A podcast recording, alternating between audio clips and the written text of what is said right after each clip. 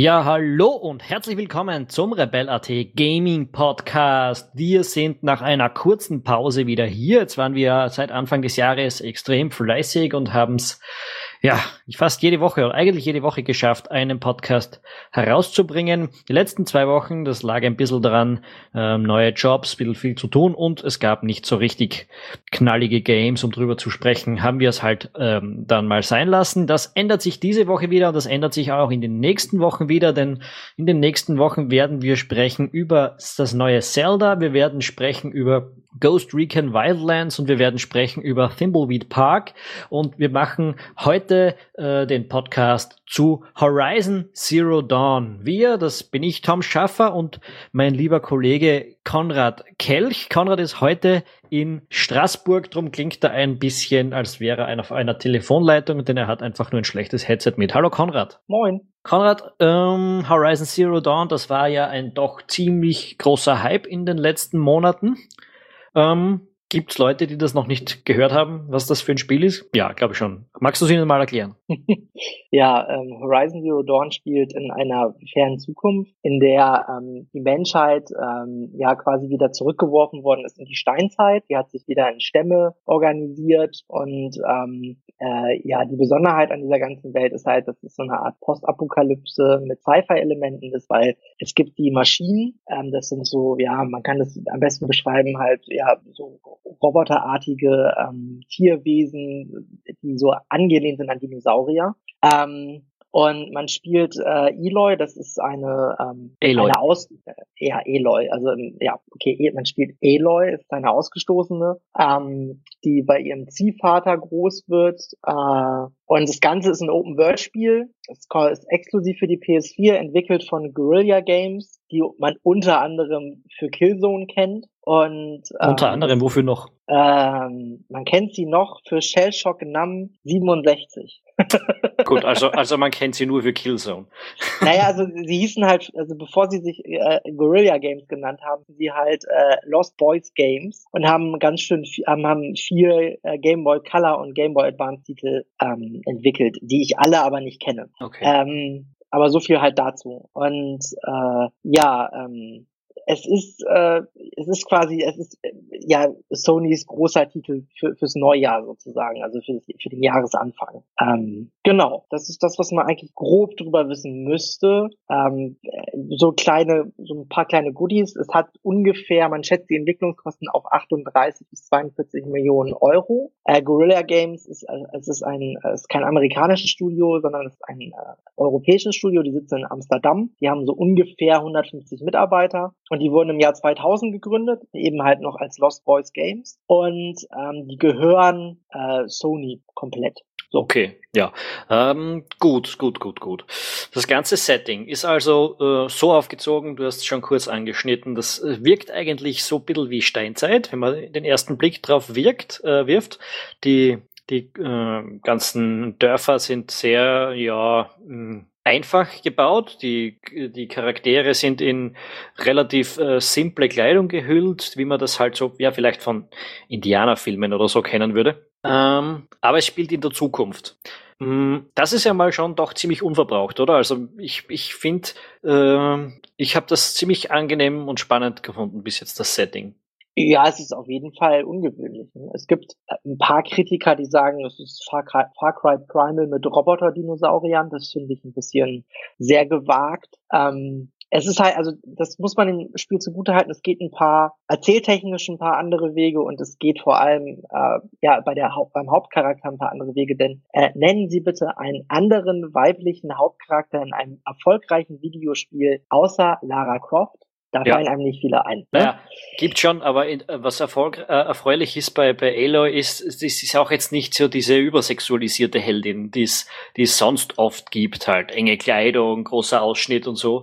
Äh, da gibt's tatsächlich nicht mehr so viele Heldinnen oder zumindest äh, sind es dann eh schon herausragende äh, Heldinnen, wenn es die gibt, so wie ich. Mir fällt jetzt Beyond Good and Evil ein, äh, zum Beispiel. Äh, oder ja. Ich so, erfolgreich. Oder, oder eben auch die, die, die neue Lara Croft in gewisser Hinsicht im Vergleich ja. zu alten. Ja, aber, aber, das ist halt eine, äh, ja, eine ganz normale weibliche Heldin, äh, clever geschrieben, finde ich ziemlich äh, sympathisch geschrieben und gut. Äh, man kann die in gewisser Hinsicht spielen, wie man will. Das ist äh, jetzt ja, ohne zu übertreiben, es ist, ist, man kann halt gewisse Dialogoptionen äh, auswählen, wenn man mit Leuten spricht, wo man dann entweder ähm, sehr harsh auftritt oder sehr clever oder eben sehr liebevoll, keine Ahnung. Ich, äh, und, und, und ja, das hat jetzt nicht die Mörderauswirkung aufs Spiel, aber man kann dadurch ein bisschen die, den Charakter von Aloy so prägen, wie man sich das gerne vorstellen möchte. Äh, aber ich finde, äh, ich habe ein paar Mal gelacht, also ich finde das gut geschrieben. Wenn ich, wenn ich lache bei einem Spiel, ist das meistens ein Zeichen, dass ich es clever finde. Und ja, ja, mich hat äh, storymäßig am Anfang nicht so gefesselt. Also das heißt am Anfang, also äh, die ersten zehn Stunden eigentlich nicht so. Ähm, das liegt so ein bisschen daran, wir haben äh, folgende Situation. Äh, äh, Eloy ist halt aus, eine Ausgestoßene, die lebt mit ihrem Vater, oder ist auch nicht ihr richtiger Vater, das ist ihr Ziehvater, wie schon erwähnt, lebt sie halt äh, ausgestoßen in der Wildnis und ähm, hier, es, es gibt halt die Möglichkeit für sie zum Stamm zurückzukehren, äh, wenn sie an einem Initiationsritus teilnimmt. Und darauf bereitet sie halt ihr Ziehvater vor. Und das, diese Vorbereitung spielt man quasi, das ist so eine Art Tutorial, da lernt man halt, wie man mit Pfeil und Bogen umgeht, wie man Maschinen besiegt, wie man den ausweicht und, und so weiter. Das ist ja auch ziemlich cool gemacht, weil äh, Aloy entscheidet sehr früh, also schon als Kind, dass sie da mitmachen möchte, dass sie auf diesem Weg versuchen möchte, zurück in den Stamm zu kehren. Ähm, und du spielst dieses Tutorial quasi noch als Kind. Genau. Also man wird dann vom Kind wird man zum Teenager und dann, ja, genau. Ja, du lernst da halt so die Basics, wie, wie schießt man äh, und, und wie läuft man und und und. Und das halt glaubwürdigerweise als Kind und dann geht's irgendwie so fast forward 15 Jahre äh, bis zu diesem tatsächlichen Initiationsritual. Genau, irgendwann fällt sie auch noch mal in eine Höhle, da kriegt sie ihren Fokus, da kommen wir aber später zu. Ja. Ähm, ja, auf jeden Fall ist es halt so, dass sie aus, also sie wird halt auch während dieser Geschichte wird sie immer wieder von Stammesmitgliedern schlecht behandelt, ja. Und dann wird sie halt ausgestoßen. Ähm, also sie ist ja ausgestoßen, dann nimmt will sie an diesen Initiationsritus, nimmt sie, nimmt sie teil und den äh, gewinnt sie natürlich auch. Dann passiert was Schreckliches ähm, und auf einmal ist sie Feuer und Flamme für diesen Stamm. Und äh, ja, äh, mhm. Doch. Hm, stimme ich ja, nicht zu. Ja, aber, aber also ich meine, okay, im Endeffekt, sie will ihre Mutter finden. So. Ja, das ist irgendwie so die Hauptmotivation. Und drum, drum spielt, drum will sie ja überhaupt zu, in diesen Stamm zurück äh, von Beginn ja. weg, dass sie sagt, sie will wissen, wer ihre Mutter gewesen ist. Ähm, und ja, deshalb will sie auch dieses Ritual gewinnen, weil wenn man das tut, dann bekommt man ja einen Wunsch erfüllt, mehr oder weniger. Stellt sich. Genau. Ja, ja aber das, also, sie erzählen es aber nicht so äh, stringent. Also das, ich finde, das wird so ein bisschen unterschwellig reingeschoben am Anfang. Irgendwann ist es relativ klar, aber am Anfang, also bevor es halt, bevor dieses dieser Ritos da losgeht, ähm, dieses Ritual, ähm, da, da wird's halt wird's einem noch nicht so bewusst. Und da habe ich halt so lustlos mich durch, da durchgespielt, ehrlich gesagt. Mhm. Und äh, deswegen, also mich hat's nicht so, also mich hat's dann nicht so mitgenommen. Das wird ein bisschen, hat, wurde dann anders als äh, als ich dann Meridian erreicht habe. Das ist die Hauptstadt sozusagen der Welt. Ähm, ab da hat es mich dann ein bisschen mehr gefesselt, weil die Story auch ab da das, das Pacing deutlich zunimmt. Also nimmt deutlich an Tempo auf ähm, und äh, es passiert, also es passiert dann auch mehr einfach, ja. Ja, gut. Ähm, ich ich finde es jetzt äh, erzähltechnisch ist es jetzt nicht wahnsinnig mitreißend in den ersten zehn Stunden, aber äh, es hat mich schon bei der Stange gehalten. Ähm, und ja, es ging. Also es, es stimmt schon, diese Grundmotivation, die wird dir als Spieler nicht so wahnsinnig vermittelt. Ist auch die Frage, ob man das braucht und ob man die, ob man sich da so dermaßen in diesen Willen reinversetzen kann, dass man sagt, hey, man bereitet sich jetzt 15 Jahre auf dieses Ritual vor. Das ist für die meisten Leute wahrscheinlich eher schwer nachzuvollziehen. Ähm, und darum ist es eher so am Anfang ein bisschen auf dieses mh, Wonder, äh, auf diese Wonder, Wundererlebnis äh, angelegtes Spiel. Ne? Man, man lernt ständig neue Gegenden kennen, man lernt neue Gegner kennen und, und man ergötzt sich mal halt mal an diesem, wie wir jetzt mal sagen müssen, wunderschönen Spiel, das optisch und technisch wirklich ähm, eins der besten ist, das ich je gesehen habe. Äh, ja, nämlich, es ist sehr gepolished auf jeden Fall. Ja, ja. Vor allem auf einer PS4, also äh, da ist wirklich, ja, sieht super aus. Ähm, aber, aber nicht nur effekttechnisch, sondern ich finde es auch vom Artwork her interessant. Also eben aufgrund dieses Settings und gerade wenn man sich dann diese Maschinen anschaut, die, die sind, ähm, die sind interessant. Das, ja, schaffen viele Spiele ja nicht, gerade wenn es um Maschinen geht. Das ist für mich eines der größten Übel in der Gaming-Geschichte, dass so viele Gegner Maschinen sind und die mir einfach schnurzblunzwurst sind. Nee, das, was halt, was halt gut ist, was sie wirklich gut hingekriegt haben, die haben die Maschinen wahnsinnig gut animiert. Also, das ist wirklich, das sind keine Maschinen, das ist, das fühlt sich mehr so an wie, wie, wie, wie ein Hund mit, wie Tiere, mit, ja. Äh, wie Tiere, die halt aus Metall bestehen. Ja, und die sind auch dem nachgebaut. Also ich habe, äh, ich habe irgendwas gelesen, dass sie das bewusst eben gemacht haben, dass diese Tiere immer ausschauen wie gewisse Tiere. Genau, auch, ja. auch mit dem Hintergedanken, dass du als Spieler deren Bewegungen dann viel besser deuten kannst. Wann ist so ein Tier defensiv, wann ist es aggressiv? äh, und indifferent und so weiter. Oder, oder auch, wie gefährlich ist das Tier überhaupt? Wenn da ein Tier ausschaut wie ein Säbelzahntiger, dann hast du instinktiv äh, Respekt davor. Hingegen, ja, wenn es ausschaut wie ein grasender Hirsch, dann weißt du, ja, okay, das ist jetzt nicht das gefährlichste aller Tiere. Ne? Genau, also du, sie vermitteln das halt wirklich sehr gut, dass man halt aufgrund des Äußeren schon sehen kann, was aber bekomme ich da für einen Gegner. Auf der anderen Seite ist es halt auch so, dass sie wirklich auch in den Animationen sehr ins Detail gehen. Es gibt so so riesengroße ähm, Langhälse nennen die sich und die sind wirklich bis in die äh, Zehen animiert. Und das, als ich das das erste Mal gesehen habe, wie sich diese Zehen so in den Boden eingraben, um sich, ne, um dann noch mehr Halt zu kriegen, das fand ich halt schon, das ist halt schon sehr clever, ne, das genau ja. im Detail zu machen, weil das gibt dem Ganzen nochmal so einen extra Schub Immersion. Und das ist, muss man auch, also so muss man auch sagen, also die, die, heimlichen Stars dieses Spiels sind wirklich die Gegner. Ja. ja. Das, und das, ja, bitte? Das, daraus zieht halt äh, Horizon für mich den größten ähm, Aha-Effekt, sag ich mal. Mhm. Ja, definitiv. Die Gegner sind so die geheimen Stars des Spiels oder gar nicht so geheim im Prinzip. Äh, und das geht bis dahin, dass ja auch das Kernelement des Games tatsächlich die Kämpfe sind. Das ist etwas, äh, das selten ist. Gerade so in Open-World-Games ist es mehr oft so, sind die Gegner oft so irgendwie, die, die verlängern halt deine Reisezeit. Ja? Ähm, aber hier ist es schon so, dass die Kämpfe eigentlich immer wieder interessant und, und spannend sind und auch fordernd. Also du hast ja im Prinzip Pfeil und Bogen als Bewaffnung. Das ist jetzt nicht, es gibt auch ein paar andere Waffen in dieser Welt, aber das ist jetzt mal so im, Groben das, was uns zur Verfügung steht.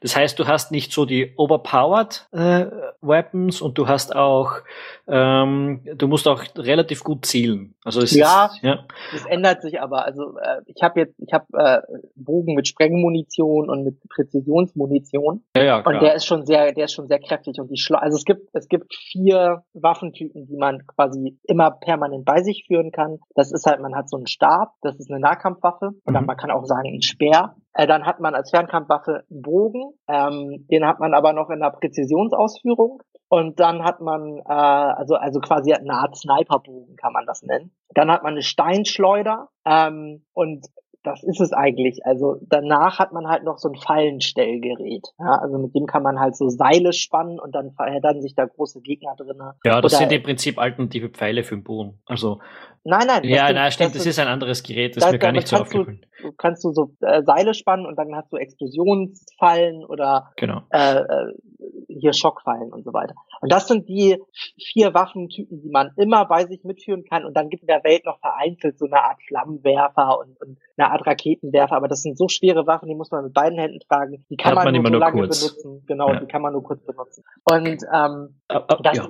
das macht es im Endeffekt relativ übersichtlich. Also man hat eine relativ vorgegebene Auswahl, was es gibt. Was ich sehr gern mag, was ich wirklich gerne mag, weil ich ja, hasse nichts mehr, als mich ständig an neue Waffen gewöhnen zu müssen, weil mir die eigentlich ziemlich egal sind. Ich finde halt, man hätte ein bisschen mehr draus machen können. Man hätte einfach ein Crafting-System. Ich hab, dachte halt, als ich die, die Vorschau-Videos gesehen habe, dass das Crafting so funktioniert, dass du spezielle Waffenkomponenten von den Gegnern abschlagen kannst und dann halt irgendwie deinen Bogen noch mit einem Sniper-Fernrohr ausrüsten kannst oder sowas Absurdes halt. Das geht leider nicht. Äh, ja, Im Endeffekt, wenn man, wenn man neue Waffen haben will, muss man die beim Händler kaufen. Das finde ich halt ein bisschen platt. Hätte ich mir ein bisschen mehr gewünscht. So, aber ich glaube, das ist einfach, wie du schon auch schon die ganze Zeit unterschwellig erwähnt, Geschmackssache. Schon, ja. Ähm, also ich bin ja jemand, also nicht nur, dass mich diese Vielzahl an Waffen in vielen Titeln gar nicht interessiert, äh, weil ich, wenn ich mich einmal an ein, zwei, drei Waffen, die für jede Situation passen, gewöhnt habe, dann spiele ich auch nur mit denen. Ähm, aber was mich auch, was ich auch nicht so geil finde, die meiste Zeit über in den meisten Spielen, ist diese megamäßige Crafting-Systeme, die da überall auftauchen und wo man dann für jedes Spiel ein halbes Rezeptbuch lernen muss, um zu wissen, wie ich jetzt wieder zu irgendwas komme. Äh, das ist eben auch hier sehr übersichtlich geblieben und das finde ich für meinen Teil eben sehr angenehm. Ja. Ja, also klar, ich, ich habe jetzt auch nicht von dem riesigen Crafting-System äh, gesprochen, sondern überhaupt von allem. Ne? Es gibt nämlich nicht Punkt. Ja, ähm, es gibt, du kannst aus verschiedenen, ähm, ja, du, du, du, sammelst halt schon deine Rohstoffe und machst ja, daraus deine Fallen und so. Ja. Pfeile machen. Pfeile und, und Fallen und so weiter. Pfeile, Fallen, super, Bums, das war's aber auch. Naja, und, und halt deine, und, so. und halt der Low Potions und, und deine Vorratsbeutel. Aber das ist zum Beispiel, da kommen wir mal zum Punkt, der mich nervt. Vorratsbeutel braucht kein Mensch. Punkt. Ja, also ganz ehrlich, wie oft ich schon äh, Sachen weggeschmissen habe, weil einfach mein Vorratsbeutel für Rohstoffe zu klein war und ich dann irgendwie zwei Stunden hinter einem bescheuerten Fuchs hergelaufen bin, um irgendwie mal so ein Fuchsfell zu bekommen. Das ist für mich Crafting, wie es nicht funktionieren soll. Und das hat das Spiel leider. Ja, also das Spiel hat leider wirklich Crafting, äh, was stellenweise nicht funktioniert, weil du halt Unique Items brauchst von, von Wildtieren, die da rumlaufen, die die einfach nicht droppen wollen. Ja, also am Anfang wurde ich mit den Dingern zugeschissen und irgendwann habe ich echt, als ich es dann mal haben wollte, als ich dann wirklich meine Fuchshaut brauchte, wie gesagt, habe ich zwei Stunden lang irgendwie zehn, habe ich Massenmord an Füchsen begangen, ja, um dann irgendwann mal diese bescheuerte Fuchshaut zu bekommen. Ja, ja, das äh, ist mir das, jetzt noch nicht passiert, aber ja, kann, ja. aber das kann ja halt wirklich passieren und das ist halt, ähm, das sind halt so Sachen, die finde ich ein bisschen, also die haben, eine Sache haben sie zum Beispiel mittlerweile gepatcht und zwar das ist, dass du, ähm, du für, um, um auf der Karte schnell reisen zu können, brauchst du so Schnellreisepakete. Mhm. Und es gibt das goldene Schnellreisepaket. Das kannst du craften oder beziehungsweise bei einem Händler kaufen und da, dafür brauchst du übrigens die Fuchshaut, die ich gerade erwähnt habe.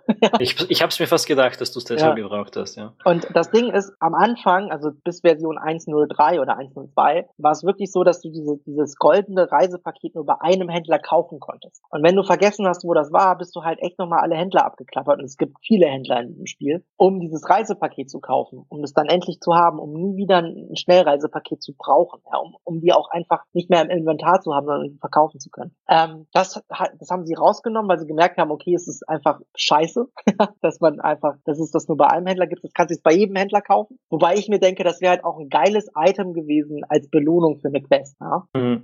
Wobei, da muss ich auch mal was sagen. Also ich bin ja nicht durch beim Spiel. Ich jetzt, ich habe jetzt irgendwas zwischen 10 und 15 Stunden gespielt. Ich bin etwa bei der Halbzeit, wenn ich mir so die Struktur von Walkthroughs anschaue. Äh, und ich habe das Schnellreisesystem noch nicht ein einziges Mal gebraucht. Ähm, wird das später mehr? Ich weiß nicht, weil, äh, weil für mich war es bis jetzt immer so, wenn ich irgendwo hin musste, dann bin ich dort halt hingegangen. Das war dann meistens eher eine halbwegs neue Gegend für mich. Äh, und ich, ich bin auch selten noch zweimal wo vorbeigekommen wenn du Nebenmissionen abklapperst, die du halt vorher nicht gemacht hast, brauchst du es auf jeden Fall. Ja, Nebenmissionen habe ich so, habe ich ein paar gemacht, aber ja. stimmt, die sind meistens eher nahe gewesen. Mhm. Ja, also das Ding ist nämlich, es gibt halt durchaus Missionen, da musst du halt durch so Gebiete durch, äh, wo halt einfach wahnsinnig viele High-Level-Gegner sind. Und um dir das abzukürzen, sind halt Schnellreisepakete irgendwann echt wichtig, weil das ist halt auch so eine Sache, die muss man, äh, muss man sagen, wenn man halt, also wenn man in Meridian angekommen ist und dann halt so ein, zwei, drei Stunden noch gespielt hat da und dann halt irgendwie mal anfängt, auch noch irgendwie ein paar Nebenmissionen Missionen zu machen und so weiter, dann ist es, kann es schnell passieren, dass die Spielwelt einen einfach nur noch aufhält. Weil man möchte einfach schnell von A nach B, um da halt irgendwie was abzuliefern oder um irgendeinen Typen zu suchen oder so. Und das kann dann halt ohne Schnellreisefunktion echt ein bisschen nervig werden. Wobei, Weil dann läuft man aus Versehen mal wieder in irgendeine bescheuerte Herde rein und dann muss man die wieder alle abmurksen oder möglichst schnell wegrennen und so. Das ist dann, kann dann halt schon ein bisschen nervig werden. So. Also für mich ist ja, Schnellreisesysteme sind ja eigentlich ein, ein Graus äh, in Games. Das ist ja für mich das, das absolute Eingeständnis davon, dass man gewisse Designkniffe nicht hinkriegt. Wenn man, wenn man eine Spielwelt macht und die muss dann extra riesig sein und das ist super und la la la und dann gibt man dem Gegner irgendwie die, äh, dem Spieler irgendwie die Möglichkeit, da jetzt in Sekundenschnelle durchzuzwischen. Also mir, mich hat das bei, bei, das erste Mal bei Oblivion, äh, die Elder Scrolls Oblivion, das erste Mal extrem gewundert. Ich habe von der Welt da eigentlich ganz selten was mitgekriegt, weil ich da immer nur hin und her gesappt bin. Äh, das ist für mich ein bisschen ein Zeichen, dass man das Kerngameplay eines Open-World-Games nicht hinkriegt. Und ich habe das Problem bis jetzt eben bei, bei Horizon nicht gehabt, dass ich mir gedacht habe, ist jetzt so arschlangweilig da durchzureiten.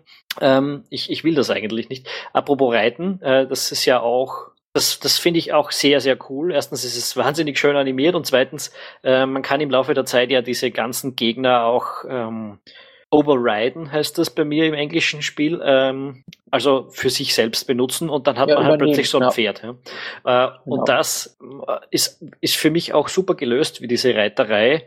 Äh, weil es erstens äh, kommt zu einem Zeitpunkt im Spiel, wo es irgendwie interessant ist. Mhm. Zweitens bist du dadurch wirklich um einiges schneller in der Spielwelt. Das heißt, mhm. das ist sehr nützlich. Und drittens, sie haben es irgendwie gekriegt, dass, dass auch der reine Vorgang des Reitens interessant ist, weil du ständig die, die, ähm, die, die das Tempo ändern musst. Ja, also, das stimmt. Ja, ja. Dadurch hast du auch da dauernd was zu tun, statt irgendwie fünf Minuten den Knopf nach vorne zu drücken oder so. Ja, das ist nicht so wie bei Witcher 3, das stimmt. Ja, ähm, ja es ist, es ist cool, also diese, diese Override-Funktion ist super. Ähm, das gibt dem Kampf auch nochmal mehr taktische Tiefe, weil du kannst dann halt gezielt aggressive Gegner übernehmen und die quasi gegen die anderen kämpfen lassen und dich eigentlich ganz gemütlich zurückziehen. Es gibt auch dem Stealth mehr Sinn. Also dieses Spiel hat ja den Stealth-Aspekt, dass du dich, ja, du, du rennst da jetzt nicht immer nur auf die Gegner zu. Aber sondern, also, ja. also ganz ehrlich, du kannst das Stealth-System relativ schnell hacken. Also wirklich Gameplay-mäßig komplett aushebeln, indem du Pfeifen anlernst. Und ohne Scheiß, ich habe eine komplette, also du kannst nicht alle Gegner mit einem Schlag ausnocken, aber du kannst irgendwann eine Menge Gegner mit einem Schlag ausnocken. Und du kannst es echt, du kannst so, ein, so die komplette Spielwelt Wildtier befreit machen, indem du die in, in dein hohes Gras pfeifst und die dann einfach abmurkst. Und dann liegen da 30, 40 Gegner und es kommen immer noch mehr. Also es ist wirklich möglich. Stimmt, ich, ich nutze das eigentlich nie. Ja, aber das macht das mal, dann wirst du ganz schnell sehen, wie du dieses, das Schleichsystem wirklich für dich benutzen kannst. Man muss dazu sagen, im hohen Gras bist du immer unsichtbar. Wenn du, ja, wenn du geduckt gehst, ja. und langsam gehst. Das ist halt so, das ist die Schleichmechanik. Punkt. Ähm, was halt bei, also was mir halt wirklich Spaß gemacht hat, ist, wenn du große Gegner hast, die, also die auch wirklich bildschirmfüllend sind, dass du dir halt überlegst, okay, wo setze ich Fallen hin? Vielleicht übernehme ich zwei, drei kleine Jäger, die den schon mal attackieren und dann gucke ich mal und lock den so in Richtung Fallen und dann lock ich den relativ easy aus. So, mhm. ne? Das finde ich cool. Ja, ist das gut gemacht. Ich habe jetzt ja. gerade so einen Bosskampf hinter mir den ich am Anfang äh, hoffnungslos verloren habe, bis ich dann angefangen habe, den eben in Fallen, äh, überall Fallen aufzubauen und, und, und Fallstricke und, und so weiter.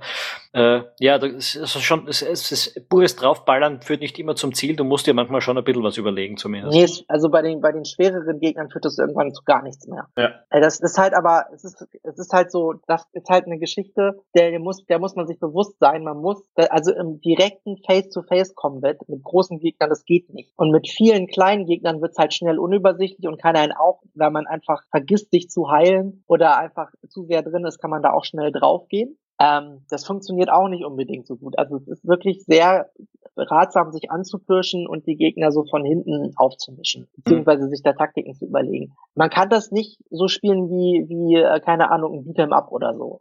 Es funktioniert nicht. Ähm, das Spiel will auch auf so eine, auf eine gewisse Art gespielt werden. Sonst funktioniert es nicht. Oder das befriedigt einen auch dann einfach nicht so gut. Dann ist der Kampf auch nicht so befriedigend.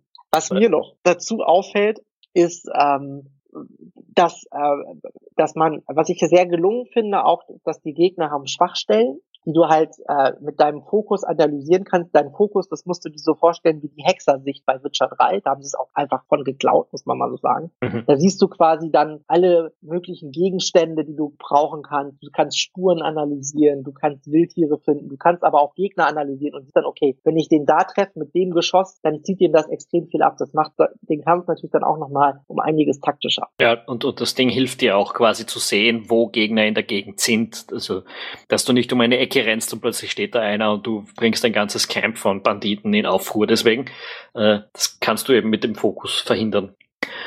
Ähm, ja, der ist, der ist, äh, das ist schon ziemlich gut, dass der auch in die Welt reinpasst irgendwie. Also es ist dieses, du hast dieses, ähm, dieses Feeling von, von mittelalterlich, äh, nein, nicht mittelalterlich, von, von keine Ahnung, prähistorischen Gameplay irgendwie und dann aber hast du doch dieses Hightech-Zeug mhm. und es passt dank dieser Spielwelt rein. Ja, es ist sehr gut verknüpft. Ja. Sie, und sie haben, ich meine, was sie auch gut gemacht haben, ist, dass du gelegentlich Gegenstände findest, von denen du weißt, was es ist, aber mhm. die Menschen in der Zeit nicht mehr.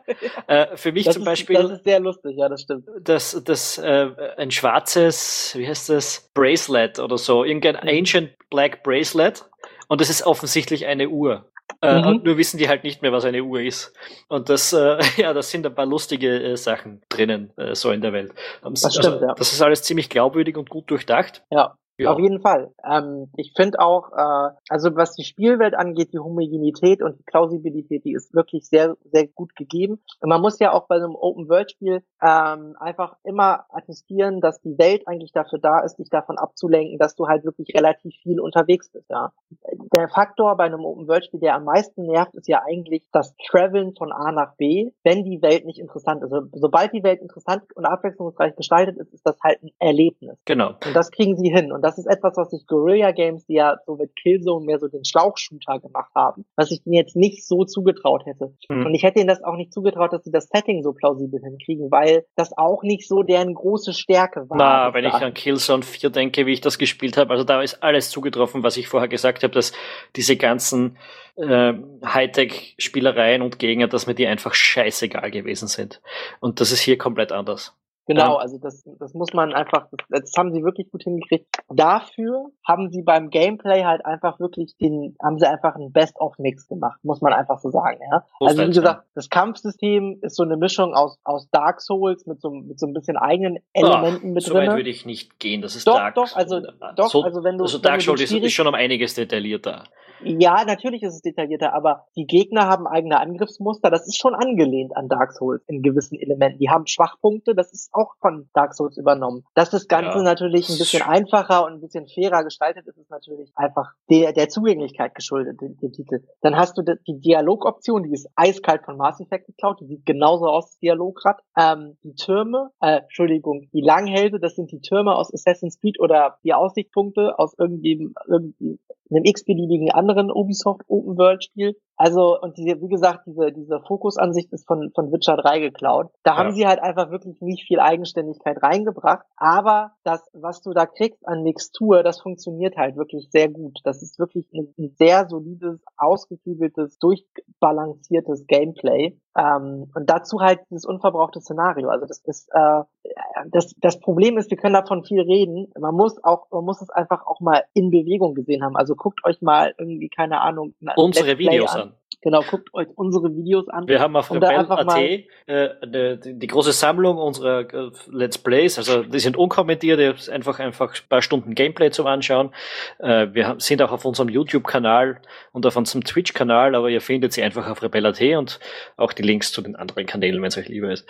Ähm, ja, man muss das in Bewegung sehen, weil man wirklich von diesem von dieser Detailverliebtheit nur schwärmen kann, ohne dass aber aber das das muss man erstmal so zum Leben erwecken, äh, wenn man drüber redet. Ja wenn man zum Beispiel, ich denke ans, ans Reiten, wenn man auch am, am Pferd sitzt und kämpft ähm, und man dreht sich dann ist das nicht einfach nur der Oberkörper von Aloy, der sich jetzt irgendwie nachdreht dorthin, wo du zielst, sondern ab einem gewissen Punkt, wenn die Hüfte eben zu weit gedehnt ist, dann schwingt die ihre Beine übers Pferd und, und reitet seitlich auf diesem Ding herum.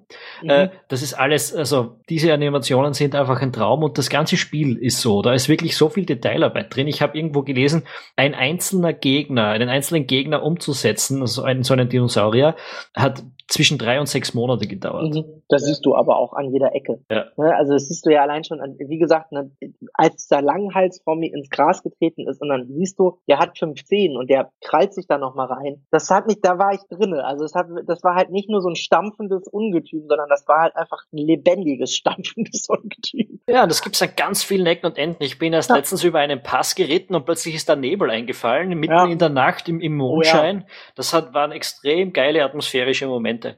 Das äh, muss man auch dazu sagen, das dynamische äh, Wetter- und, und Tag-Nacht-System, das ist halt erst, das macht die Welt halt nochmal um so viel interessanter. Also das ist halt, ihm auch nochmal wirklich so ein extra Pfiff.